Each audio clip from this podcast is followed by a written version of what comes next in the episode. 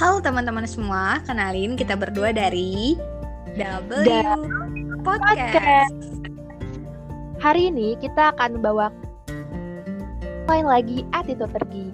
Anyway, gue Kalisha Rama Ardiani, biasa dipanggil Owi dari program studi teknologi hasil ternak IPB University, dan rekan gue, Najwa Firdausya dari program studi biologi IPB University. By the way, kita mau ngebahas topik yang lagi diperbincangkan sama banyak orang nih, Wi. Ya, betul banget. Jadi bentar lagi kan kita bakal memasuki semester baru ya, Wak. Beberapa perguruan tinggi di Indonesia, terutama di Pulau Jawa, udah ngumumin bahwa pelaksanaan semester baru akan dilaksanakan secara online kembali. Di IPB juga udah ada pemberitahuannya kan kalau semester depan nanti kita masih online nih, Wak.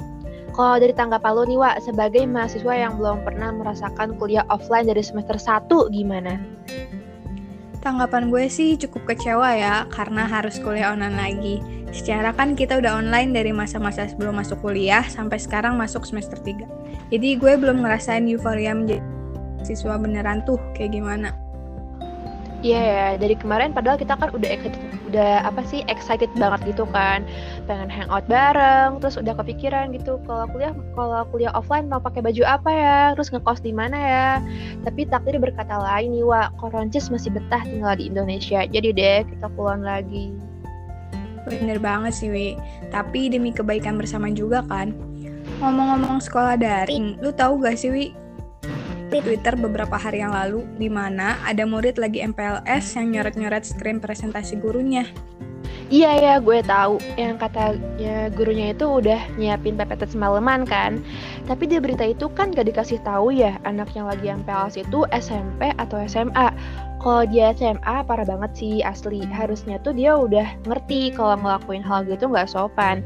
Tapi kalau masih SMP hmm, mungkin masih bisa ditolerin karena dia baru peralihan dari SD, dari SD ke SMP. Dan setahu gue kalau SD tuh nggak sering zoomnya, jadi kemungkinan dia belum tahu sih kalau fitur nyoret-nyoret itu kelihatan di semua peserta zoom gitu. Ya sih, gue juga mikir gitu. Tapi selain kasus viral di Twitter kemarin ya, Wi, setelah gue telaah lagi, ternyata banyak juga loh orang-orang yang bilang kalau mereka juga menemukan anak-anak yang gak sopan saat MPLS. Contohnya, ada yang secara terang-terangan on cam sambil tiduran, ada juga yang kasihkan ngobrol di kolom chat padahal gurunya lagi ngejelasin dan omongannya di luar topik. Itu di publik dia. Iya, di publik. Pokoknya banyak deh. Tanggapan lu gimana nih, Wi, sama contoh kasus ini? Sebenarnya jangan jauh-jauh sih, Wak. Di kelas kita juga ada yang pernah ngalamin hal serupa. Iya sih, bener. Ya kan, salah satunya gue. Parah banget sih.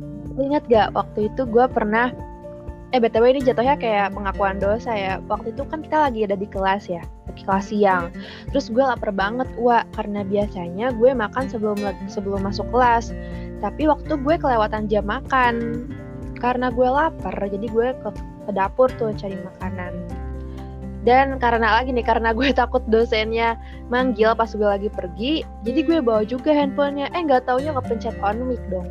Mana waktu itu gue lagi ngomong kayak gini lagi. Nek, kakak makan sosisnya rehan ya, soalnya nasinya udah dingin. Parah banget, ya Allah, nyesel gue. Nyesel banget sih. Sejak saat itu juga gue langsung kayak, gue janji sama diri sendiri, pokoknya sebelum masuk kelas gue harus makan dulu biar gak lapar. Nah, itu Wi, harus persiapan dulu sebelum masuk kelas biar gak ada terjadi insiden kayak gitu lagi. Dan lu juga enak belajarnya karena lebih fokus. Tapi ya, berdasarkan kasus yang ada, menurut gue ini udah isu yang harus diperhatikan sih. Terutama Hmm. sama tokoh-tokoh pendidikan kayak guru, orang tua, bahkan pemerintah. Gak cuma di Zoom aja kan, kita juga sering banget nemu kasus anak-anak berkelakuan gak sopan di sosial media. Misalnya, mengirim chat tanpa salam terlebih dahulu ke guru dan teman-temannya. Ada juga yang sampai buat konten video menginjak-injak ijazahnya sampai diskors. Parah banget sih, miris banget sumpah. Inilah buah dari sistem pendidikan yang diajarkan di Indonesia, betul gak Wak? Harusnya tuh hal basic menghargai orang kayak gitu tuh udah diajarin sejak dini. Setuju. Sedangkan anak-anak di Indonesia tuh dari sejak TK diajarkan hal yang udah ke akademik, seperti diajarin baca, nulis, berhitung, buat kerajinan, dan lain-lain. Memang sih kita perlu belajar akademik, tapi pendidikan karakter itu juga gak kalah penting. Dan sekolah menjadi salah satu tempat pembentukan karakter selain di rumah dan masyarakat. Namun terkadang ada juga loh orang tua yang nyerahin seluruh pendidikan anaknya ke sekolah. Padahal keluarga juga jadi kunci utama dalam pembentukan karakter anak. Bener-bener. Dan ya Wak, menurut gue, kita tuh bener-bener diajarin pendidikan karakter tuh di sekolah cuma di, di cuma di pelajaran-pelajaran tertentu aja dan itu sifatnya hafalan kayak mata pelajaran PPKN, agama. Padahal ya harusnya selain di mata pelajaran tersebut, pendidikan karakter juga diterapin ke kegiatan-kegiatan di sekolah sehari-hari gitu. Betul banget. Misalnya kayak antri pas lagi beli sesuatu di kantin, jangan ngobrol pas gurunya lagi nerangin pelajaran di depan kelas, terus ngelakuin piket bersama, atau melakukan hal-hal kecil yang sering dianggap sepele padahal itu penting banget, seperti ngucapin terima kasih, maaf, dan tolong. Bener, bener banget Wak. BTW gue keinget nih, waktu uh, ini gue berbagi pengalaman aja ya. Jadi waktu gue SMA, gue kan sempat uh, student exchange ke Jepang ke Jepang. Pas pertama kali gue dateng, ada penyambutan gitu. Di situ gue dan teman-teman gue orang Indonesia lain perkenalan. Sumpah wa, selama acara perkenalan gak ada yang ngobrol sama sekali, bener-bener diem semua. Padahal di situ mungkin ada sekitar 500 orang. Gue kepikiran kalau di Indonesia mah pasti udah banyak deh yang heboh pas lagi perkenalan itu. Serius? Iya, serius. Hebat banget sih. Berarti bisa dibilang Jepang udah cukup baik mendidik anak-anaknya dalam pendidikan karakter. Padahal menurut jurnal yang gue baca, mata pelajaran yang berkaitan dengan pendidikan karakter di Indonesia diajarkan minimal 4 jam dalam seminggu. Berarti hmm. kalau dalam setahun para pelajar di Indonesia belajar pendidikan karakter sebanyak 150 jam. Sedangkan di, di Jepang pendidikan karakter yang diajarkan secara materi hanya 35 jam. Berarti keefisienan sekolah di Indonesia dalam mengajarkan pendidikan karakter masih rendah banget nih, Wi. Menarik sih. Seharusnya pengajaran pendidikan karakter di Indonesia bisa lebih menyesuaikan dengan keadaan anak-anak di Indonesia sekarang ya, Wak. Yang hidupnya tuh udah berbasis teknologi gitu. Iya, apalagi di masa pandemi sekarang yang serba online, para pendidik bisa tuh membuat sistem atau konten pembelajaran terutama pendidikan karakter kepada anak-anak dari sejak dini melalui media platform seperti TikTok, YouTube, atau lainnya. Mengingat anak-anak zaman sekarang yang sudah pintar memainkan gadget, ya meskipun sekarang memang sudah diterapkan sistem pembelajaran melalui Google Classroom atau lainnya, hal itu juga bisa terus dilanjutkan tuh hingga pandemi berakhir dan keadaan kembali normal agar dapat menerapkan paperless juga kan? Hmm, setuju-setuju banget sih. Atau bisa juga nih ngumpulin uang kas di OVO atau GoPay gitu kan biar lebih aman juga. atau Dana gitu kan. Iya benar, bisa-bisa. Menurut gue sama ini sih, Wa. Meskipun emang kita semua udah capek ya sama sekolah sama sekolah daring ini, bahkan gak cuma orang Indonesia aja ya Wak. Teman-teman gue yang tinggal di luar negeri kayak Jepang Australia juga mereka lebih suka sekolah on lebih suka sekolah offline.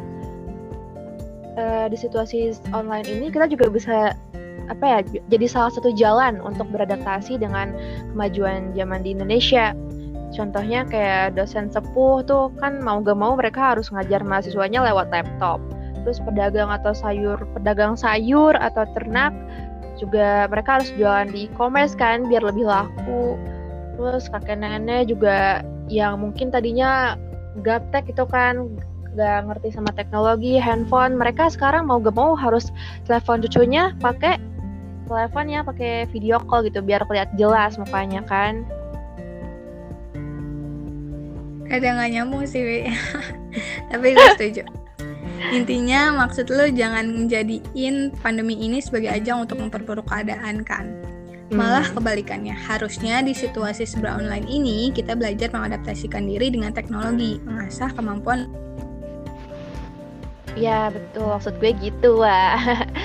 Dan yang paling penting sih, kita harus mensosialisasikan, mencontohkan, mendampingi generasi penerus kita mengenai pembentukan karakter ini, terutama di zaman uh, apa 4.0 ini kan, 4.0 ini di mana teknologi itu udah mudah di mana-mana dan kita nggak bisa pakai sembarangan.